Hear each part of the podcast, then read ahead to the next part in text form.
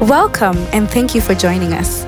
Here at Calvary Chapel Eldoret, we believe in impacting and changing people's lives through the Bible, which is the only inspired and infallible Word of God. For more information, be sure to check out our website at cceldoret.org. That is cceldoret.org. And here is today's word. Good morning. It's good to see you today. It's a happy Sunday, and I am happy. If you're happy and you know, clap your hands. oh, man. We thank God for you guys for being here. What an encouragement to see all of you gathered in the name of the Lord, gathered so that we can give praises to our Most High God. I'm very blessed that we are here this Sunday. We go through God's Word here at church, and today we'll be studying a topical teaching from uh, Philippians chapter 3. That is where we will be at. Um, last week, one of our, well, our topical sermon was about forgiveness. And, uh, you know, those guys who came and shared how the Lord had helped them out of this situation, we really appreciate your, your courage to share about those heavy and deep stuff that you shared with us during the week. And that is important. It is important to know that God works in us and through us, through His Word, that lives can be changed, that our perception, the things we were holding on to, God can help us to let go of things so that we can experience a freshness in Christ. There's forgiveness in Christ and in Christ alone. And today we'll have another subject before next week we begin the book of Ephesians. But today I want us to look into something that Paul's talked about, and that is the grand chase after happiness. The grand chase after happiness. People want to be happy. I want to be happy. You want to be happy. But every other person has their own source of trying to get the happiness. So let us pray before we get into God's word. Father Lord, we thank you again. Thank you for the privilege. And we thank you for this time and all of us who are gathered in your name to receive from you. We ask that your Holy Spirit will quicken our understanding to receive from you and to get what you are saying to us today. In Jesus' name, amen. If you have your Bible, please turn with me to Philippians chapter 3.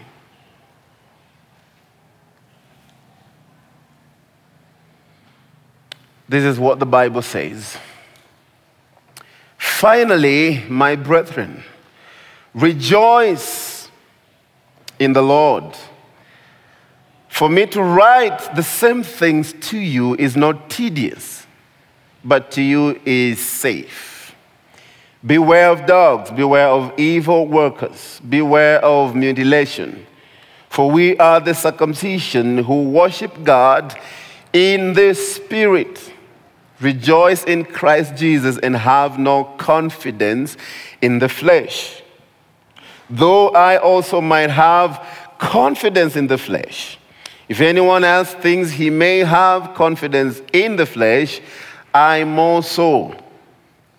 Circumcised the eighth day of the stock of Israel, of the tribe of Benjamin, a Hebrew of the Hebrews, concerning the law, a Pharisee, concerning zeal, persecuting the church, concerning righteousness, which is in the law, blameless.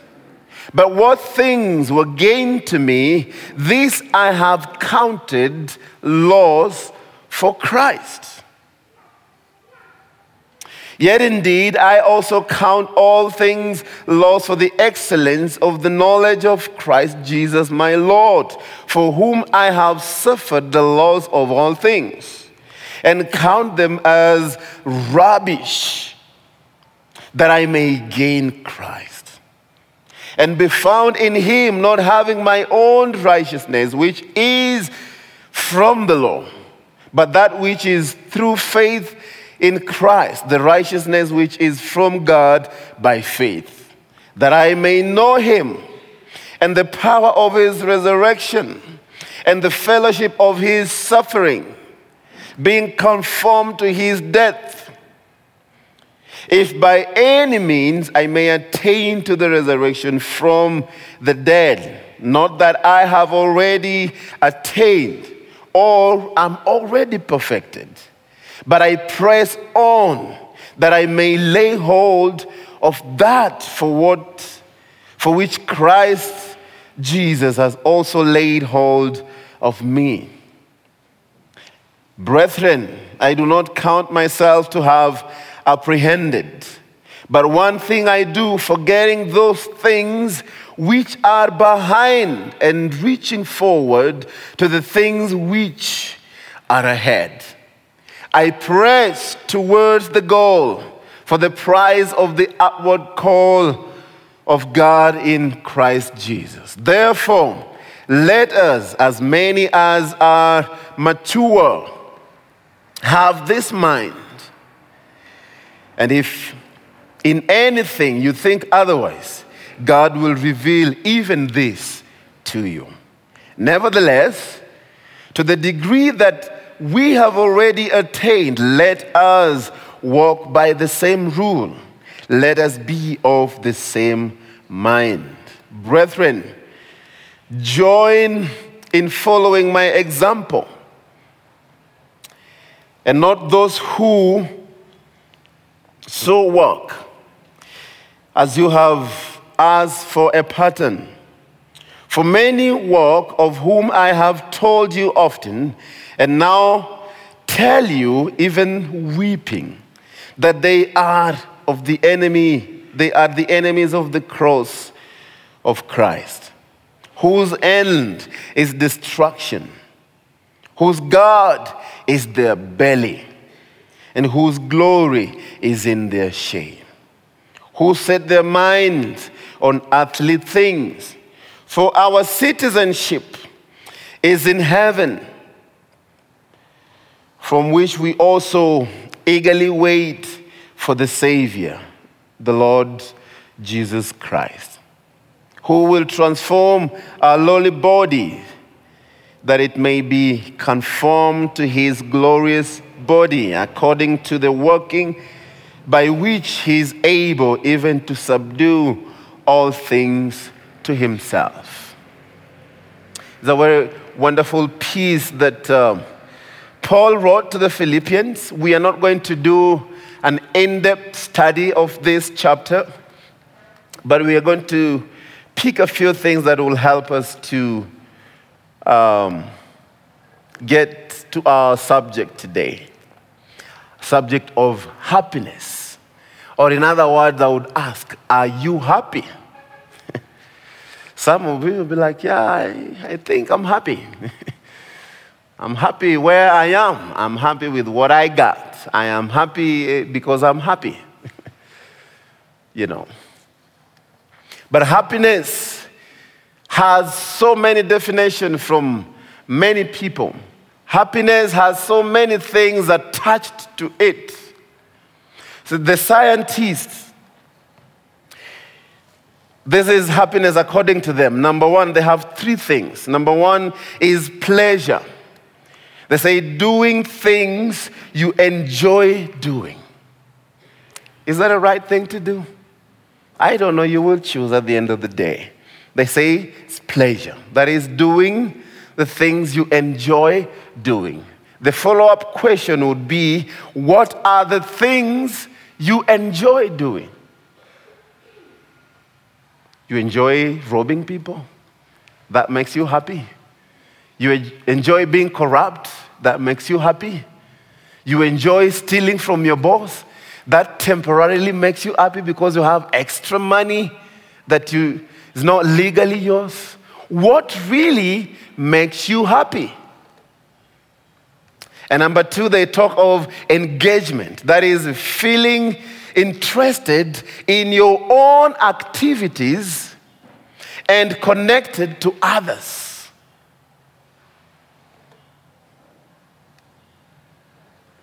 Let's engage in this.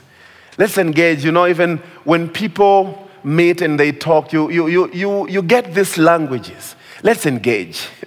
let's engage. Let's, let's sit down over coffee. Let's engage. Let's talk about this.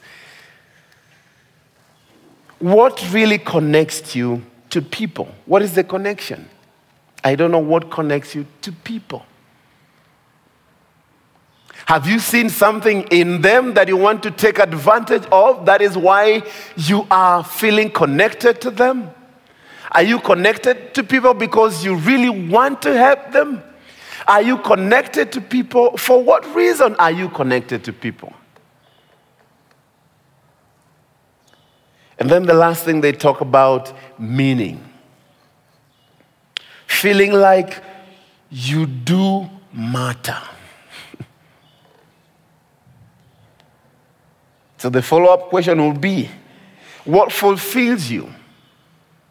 Because we want to do the things that matters, Lord. I don't know to what capacity, but everyone wants a sense of importance. I want to be important. I want the things I say to matter to people. My projects, my family, my job, everything. A general majority also thinks that happiness is found in number one, relationship, especially marriage. Others things is education and others things is a financial stability. The above mentions are not necessarily bad, but if your pursuit of them is to make you happy, you then become an idol worshiper. Because now you're not worshiping God, you're not giving your allegiance to God, you are worshiping other things. That is, your money, your wife or your husband or your children. Do you know you can do that a lot without even realizing?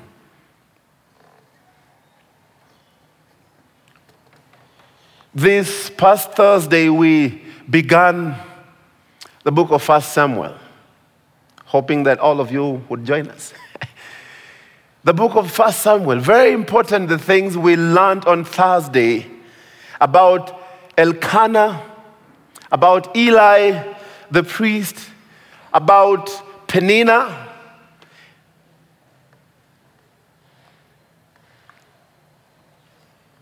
It's sometimes we think actually we can find fulfillment in our spouses.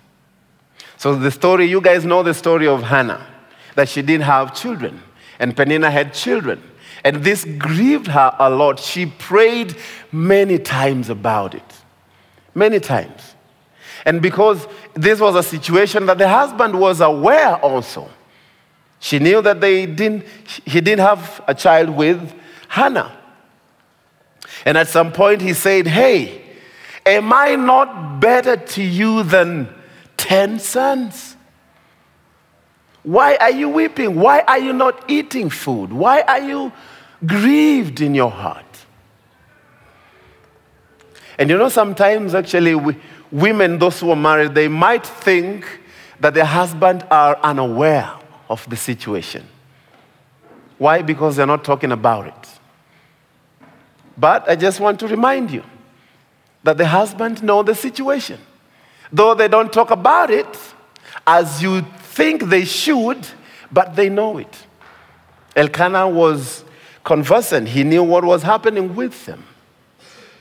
And I think probably when she was praying at first, she prayed that she would get a son and present this son to the husband, and this pain will be gone.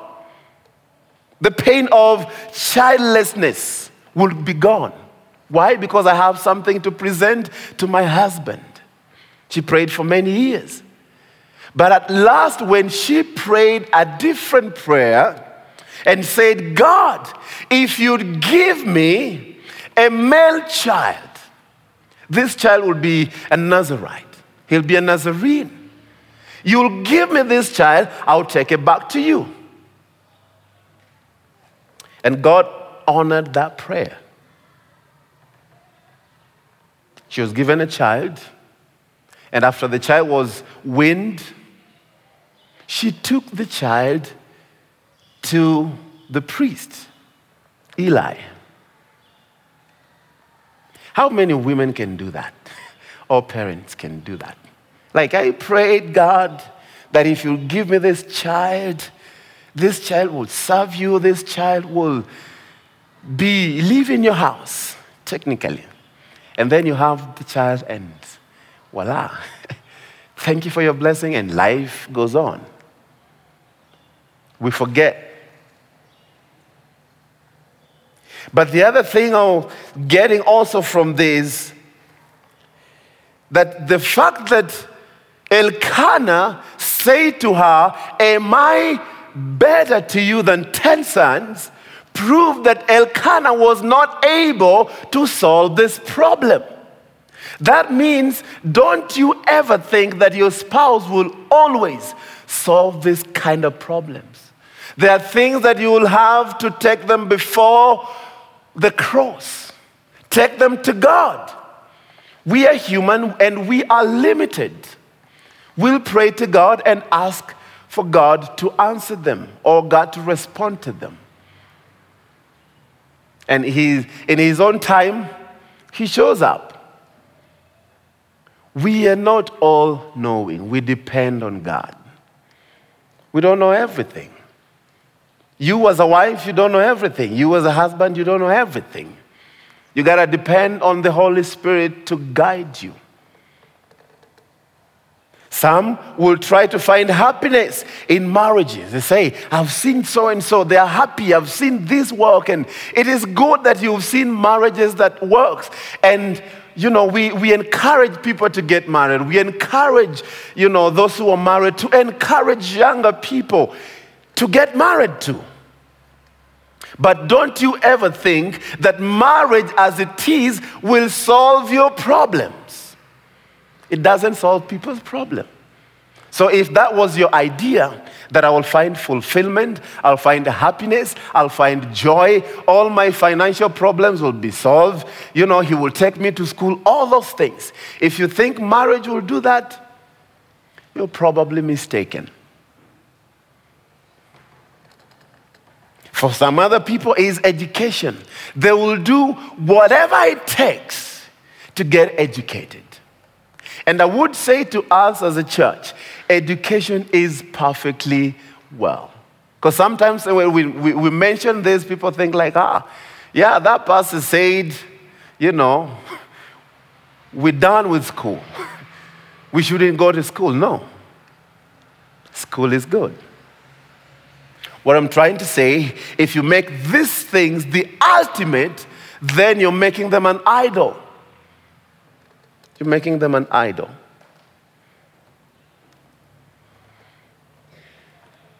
Some people have many degrees, many achievements. You can go back to your closet and open and find this certificate of this, certificate of this, certificate and degree of this, and this is my first master's, and the second one, and the third one, and you're still pursuing them. The very first time you graduated, you were so thrilled. You invited a lot of people and they showed up. And all they were saying is, Congratulations. They gave you cards, they gave you a lot of things. And this made your heart so happy. And you thought, Man, how do I keep on this frenzy? How do I keep this atmosphere around me. I want people to applaud me. I want people to clap for me again. I want people to see what I have achieved. You know what happens on your graduation day? That your name will be called and people will clap and people will stand up. But you know what? They will not stand up there forever. They will stand up and after a few minutes, they'll be seated. And actually, after a few minutes, after you have received your certificate, they will walk away and go to their very homes. And you'll be left alone with your close people, your parents, your spouse, your children. And everyone is proud of you. And for a moment, you'll be like, man, I thought these people were supposed to stick around. They just disappeared, all of them. And so, for you to try to maintain that, what do you do? Apply for the next college, the next thing that is going to happen. So that at the end of two years, three years, they'll come back again and say, Well done, well done. You did it. And then they disappear. And then you invite them again. The question is, does that really fulfill you? Why is it just fulfilling you for one day and then the next day you're trying to find another replacement? You can go to school until you're 95. Will that really fulfill you?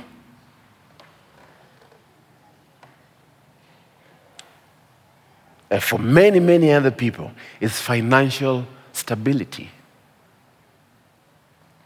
That if we don't have money for this and that and that and that, we are miserable.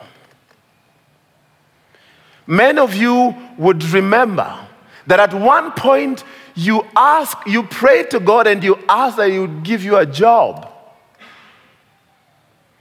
And you guys have jobs, right? And businesses and things to do. As soon as you got them, you didn't even remember that this was an answered prayer. What you're crying for is a raise or a better job or something that is, you know, we always want things. I want things, I want things, thinking that it will fulfill you or it will fill that void in the inside of you. So all we do is just let, let's get money. Let's get it. Let's get it. It's not evil to get money. In fact, if you get some, please bring to church. We need them. we need a lot of money for a lot of projects to go out and um, share the gospel out there. All these things, they are not evil. But when we make them to be the ultimate, we are sinning against God, making them to be idols. These things are also they are very temporary. Paul is reminding us through this letter, he's saying our citizenship is of heaven. We are here just temporarily for a short few years and we'll be gone. Why focus on the things that will you live here but the things that are heavenly, we barely pay attention to them. He said, I will never get tired writing these things to you. For me to write the same things to you is not tedious. I don't get tired. Why I want you guys to be sober. How you approach relationship, sobriety on how you approach education, sobriety on how you approach finances. All these things. Be sober. But a few things that he mentioned to us that are, will help us get this. Say, for we are the circumcision who worship God in the spirit, rejoice in Christ Jesus, and have no confidence in the flesh. Have no confidence in the flesh. As he was writing to them this letter, he had known what was happening in the church. He had had testimonies of how people are thinking, they're very important because they come from this family. They are Hebrew people. They're so important more than the Gentiles, and they, they, they are highly favored more than the rest. And he says, though I may also have confidence in the flesh, in a, if anyone thinks he may have confidence in the flesh, I more so. So if you think you have all what it takes to have confidence in the flesh, let me tell you what I have first, so that you'll think about yours. Say circumcised the eighth day of the stock of Israel. And I am also from the tribe of Benjamin. These people were strong in battle. I'm from the tribe of Benjamin and a Hebrew of the Hebrews. And who are you again? I am a Hebrew of the Hebrews. Concerning the law, I am a Pharisee. I've done all the requirements to become a Pharisee. All the five books of the law, I have them at fingertips. I can tell you what, it, what is written in there. I follow everything to the letter concerning zeal, persecuting the church. Zealous for the church in terms of killing them. Those who are followers of Jesus Christ, I don't want the church, I didn't want the church to exist because they were a threat to who we are. So, what do, did I do? Kill them. Kill them, persecute them. And concerning righteousness, which is in the law, I am what? Blameless. the righteousness that comes with the law, I am blameless. So, in other words, they say, hey, so you guys who are boasting about your resumes and all this stuff, can you say something about yourself? Now that I have tabled mine, what do you have? What do you have? But what things were gained to me, these I have counted loss for Christ. I've counted all these things lost. For who? For Christ. Yet indeed, I also count all things lost for the excellence of the knowledge of Christ Jesus, my Lord, for whom I have suffered the loss of all things and count them as rubbish that I may gain Christ. In other words, he's saying, hey, all the things that I've achieved in this life, they are not important as my pursuit of Christ. All these things, they don't give me or they don't bring fulfillment to me apart from Christ Jesus. If my fulfillment is not in Jesus Christ, I'll be a worthless human being. I'll be miserable. Because these things, they can disappear.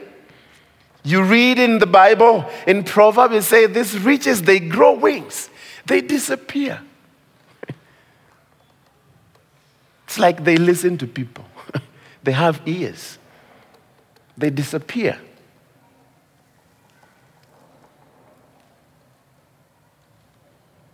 and be found in him, not having my own righteousness, which is from the law, but which is through faith in Christ. The righteousness which is from God by faith. And this is what I do as Paul.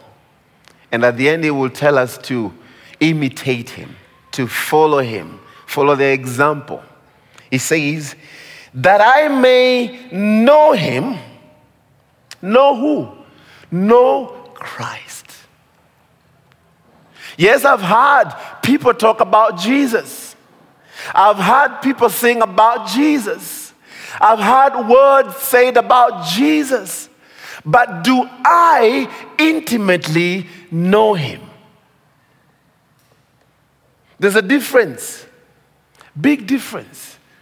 Knowing about him and actually knowing him intimately. Many people in the world They just know about him. They know the many good things he's done, the many miracles he's performed. They know about all these things.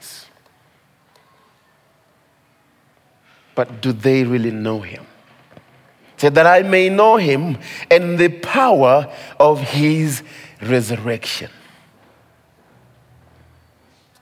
Christ's resurrection made a big change in the life of Paul and other people like us, like you and I. That before that, he was comfortably a Pharisee who was trying to follow the law. He was a Pharisee who was blameless in terms of what the law provides. But then the teaching of Jesus is no, your righteousness is as filthy rags. And this was not something that the Pharisees would buy. If he said that your righteousness is as filthy rags, and according to you you have fulfilled all the things that gives you righteousness through the law, what kind of man are we talking about here? Who is he? Who is this man? That is why he persecuted the church. But when the Lord Jesus appeared to him, man, that was a great deal to this man. Leaving all his other assignments to follow Jesus. He was a murderer, and right now, he's willing to be murdered for the sake of Christ. How many of us are willing to die? Uh, we still want to keep our lives, right?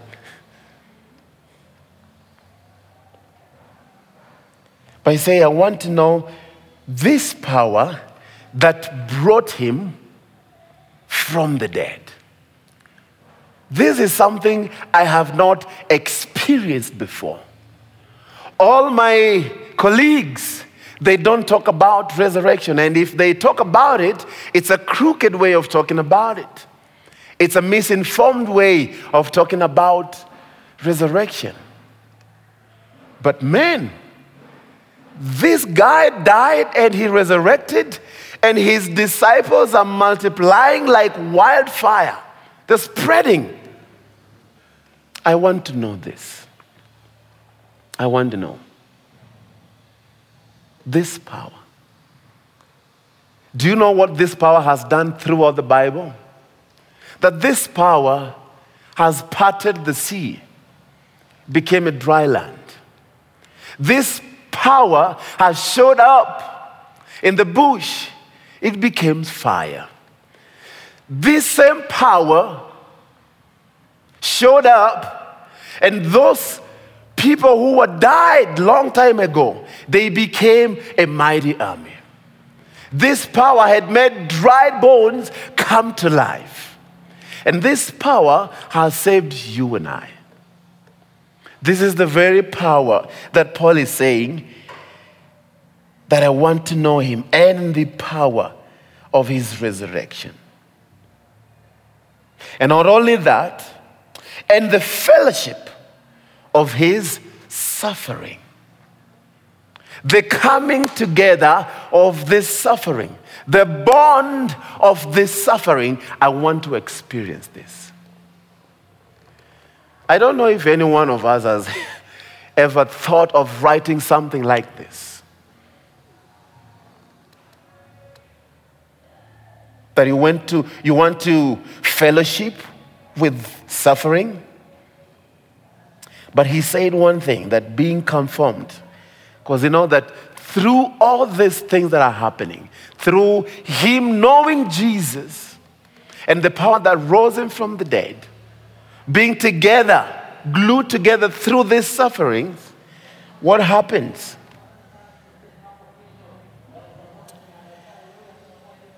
That at the end of the day, we'll be conformed to his death. I want to be conformed to the death.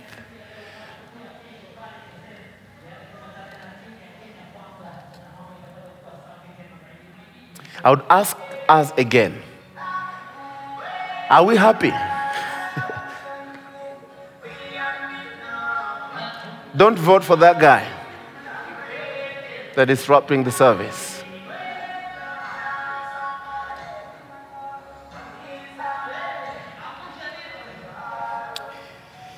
If by any means I may attain the resurrection from the dead, not that I have already attained or I am already perfected, but I press on that I may hold of that which, for that which Christ Jesus also hold of me. And they say a very humbling statement here, brethren, I do not count myself to have apprehended. I do not count myself to have reached. This is humility. Because many people, if they have some sort of achievement, they will brag about it. The whole world will know. You know, about their degrees, about what they have achieved, about, you know, the many pieces of land they own and all this and all these crazy things. They'll brag about all these things. But Paul is saying, I am not there yet. First of all, all I knew that was important to me, I've left it. I have, I'm counting it as rubbish for the excellence of the knowledge of Jesus Christ. In other words, I want to know Jesus and to make him known to the world. That is my ultimate purpose in this life. I don't know about yours. I don't know about yours. This is what makes Paul happy.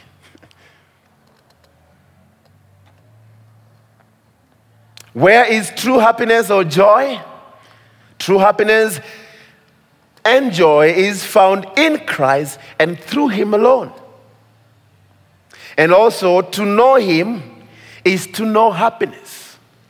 If you know Christ, you know happiness. The overwhelming joy that springs from our Lord. This will be evident to you when you know Him personally. Not just hearing about stories about Jesus, not just singing about Him, I don't want to sing to him. I, I want to have intimate relation with him. These words we say, these words we sing, do they mean anything to us?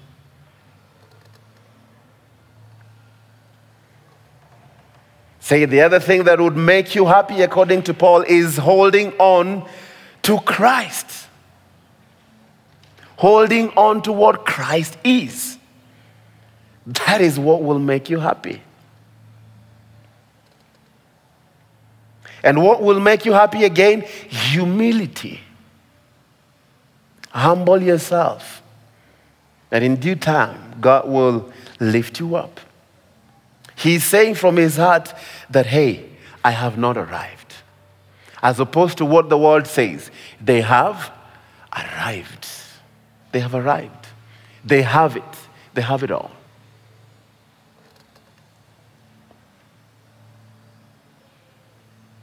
What is the source of your happiness?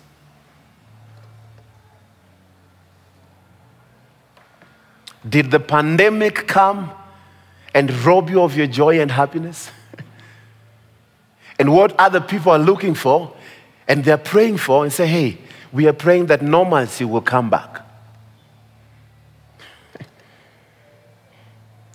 Are you eager for Jesus to come back or eager for normalcy to return? Which one?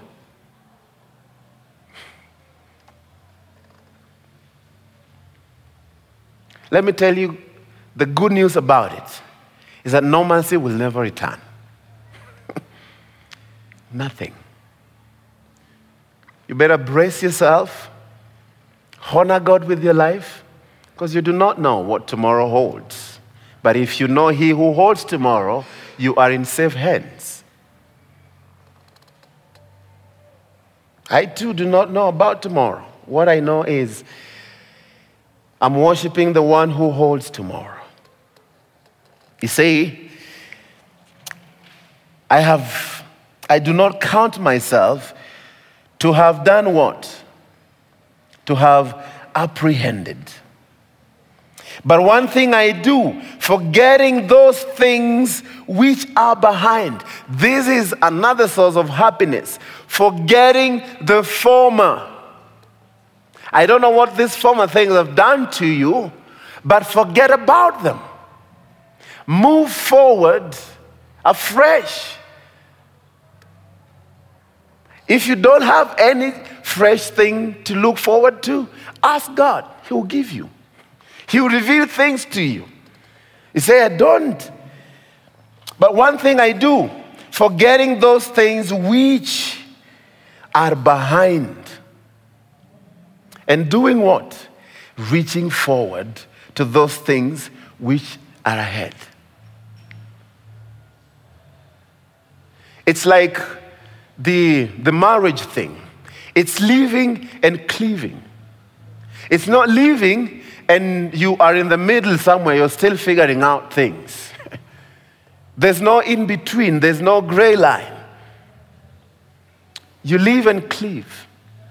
So you, you want to experience joy and happiness in Christ, you gotta leave those things behind and move forward. Some of you are trying to leave things behind and you want to drag others with you. You want to take them with you. Like, no, I have this very important degree. These people, they have to know about this. I have this. They, they have to know about this. You know, my, my wife is like a trophy wife. These people, they gotta know. my husband, they have to know. The whole world must know about it. And if they say nothing about you on, on social media because we are crazy about me, about things, they're like, hey, you, you never post me again. Nowadays, you don't.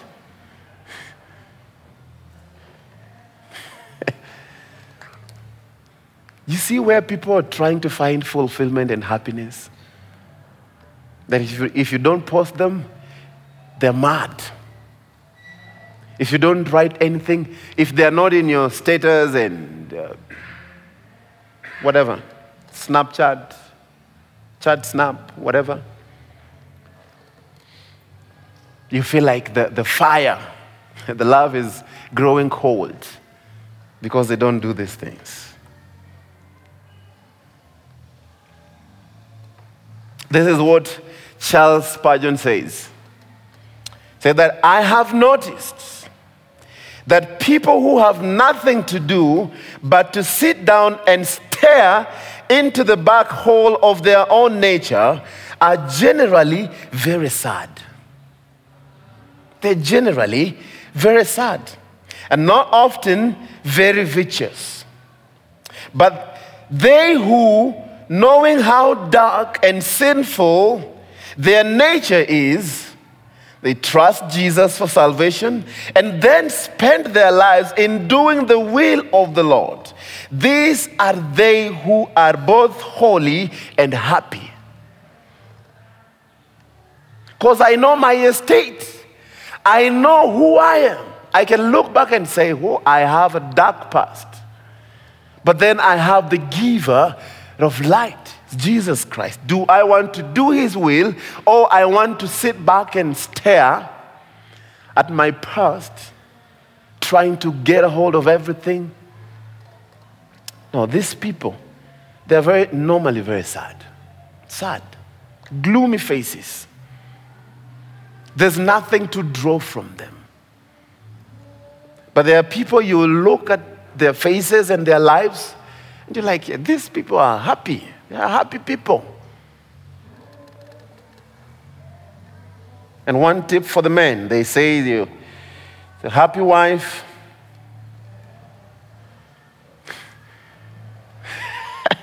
I was told that before I got married. Say, happy wife, happy life. It's true though. I know it. Paul is saying, I am forgetting all these things, and I'm doing what? I'm focusing on the things that are ahead. And he says in verse 14 that I press towards the goal of the prize of the upward call of God in Christ Jesus. Now, this is not just pressing because I need this to work.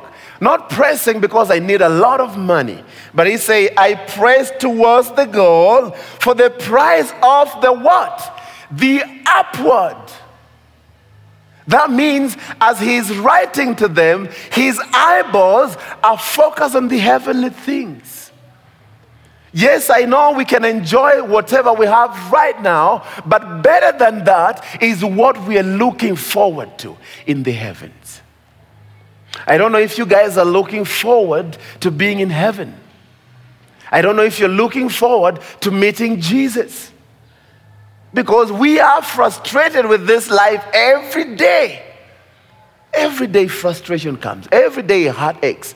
Every day, unforgiveness comes to us. But then, Paul is saying, I press towards the goal. Like an Olympic guy who wins the medal. It doesn't matter how tired they were while running. All they know is they have the gold, and that brings them the satisfaction. We'll have hurdles, we'll have troubles in this world. But are you focused on the heavenly things or the earthly things? What fulfills you? What makes you happy? Some of you are happy, some of you are not. Some of you are thinking, because I don't have a job, I'm not supposed to be happy. Because your happiness is pegged to what? Finding a job. And then you find a job you want to raise. You find a raise, you have another boss that you don't like. There will always be things that you won't like. But does that mean that we shouldn't be happy in this life?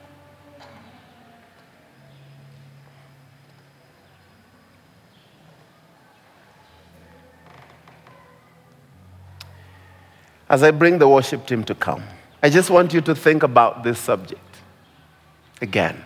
Are you happy? And what is the source of your happiness? Is it in Christ Jesus or these temporal things that we see? We won't find true happiness by looking back. He tells us, I leave everything behind and I press forward, looking forward to the heavenly prize.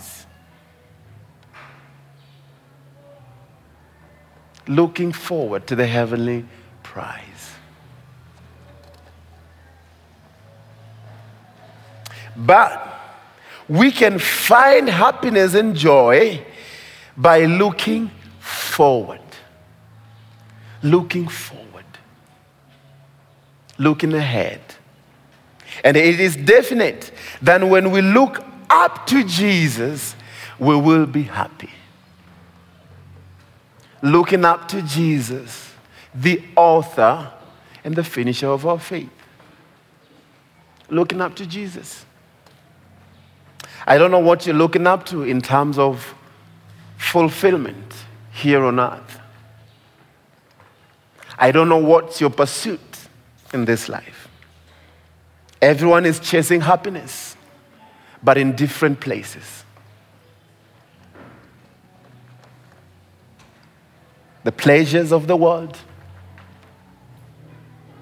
the activities, the engagements that we have that makes us feel important.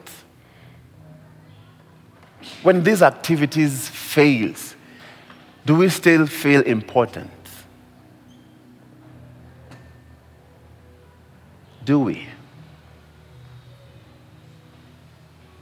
I just want you guys to reflect on that. The source of your happiness, the source of your joy. Because Paul knew one thing that if I know Christ, I will know joy. If I know Christ, I will know happiness.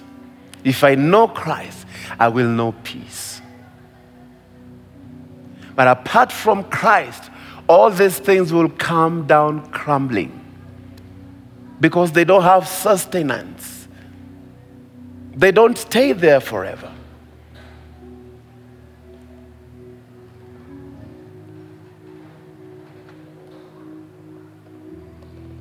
I hope every one of you would say that I, all I want is Jesus. All I need is Jesus. I love this old hymn that say, Give me Jesus. You can have all the world, you can have everything you want, but give me Jesus. Is Jesus the one you're looking for when you wake up? When you're alone? At your deathbed someday? Will you say, Give me Jesus?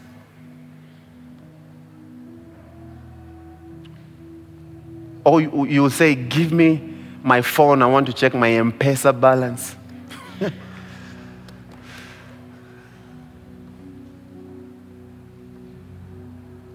Sometimes it's even depressing when you check your balance, right? you think you have tons of money, you look at your balance, and confidently, Safaricom people, they tell you, and your balance is zero.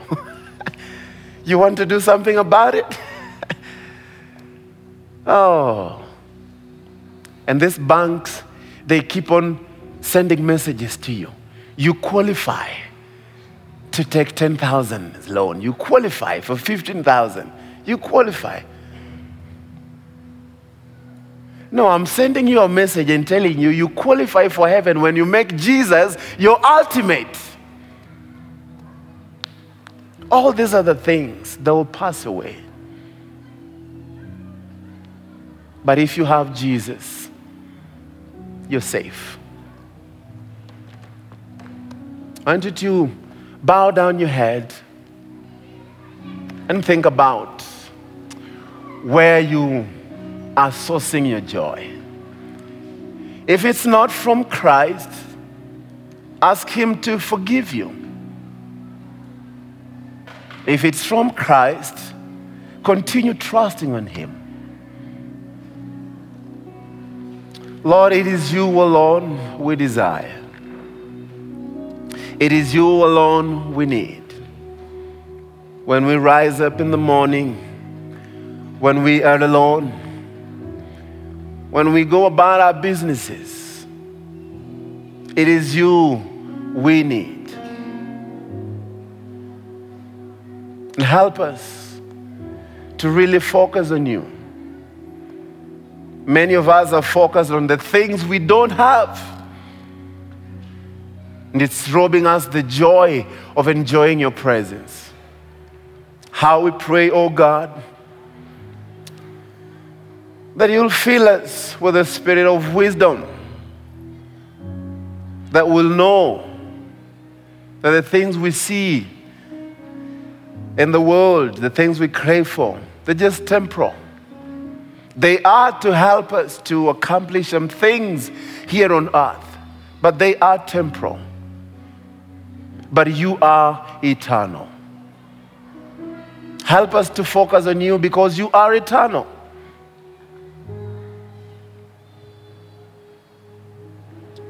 Those of us who are focusing on, on other things, Lord, help us. Help us. The things that we need to let go, help us. The sins that we need to repent of, help us. Just help us, God. And may we find true joy and true happiness. As we give to you this morning, we know that you are the ultimate giver. You gave your only Son for us. You are our example.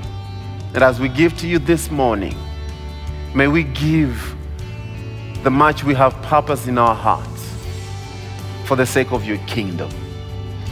We pray this in Jesus' name. Amen.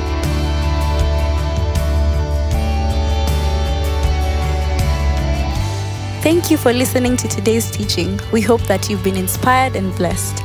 For more teachings and other resources, visit our website at cceldoret.org or call us at 0718 012 496. That is 0718 012 496. See you next time.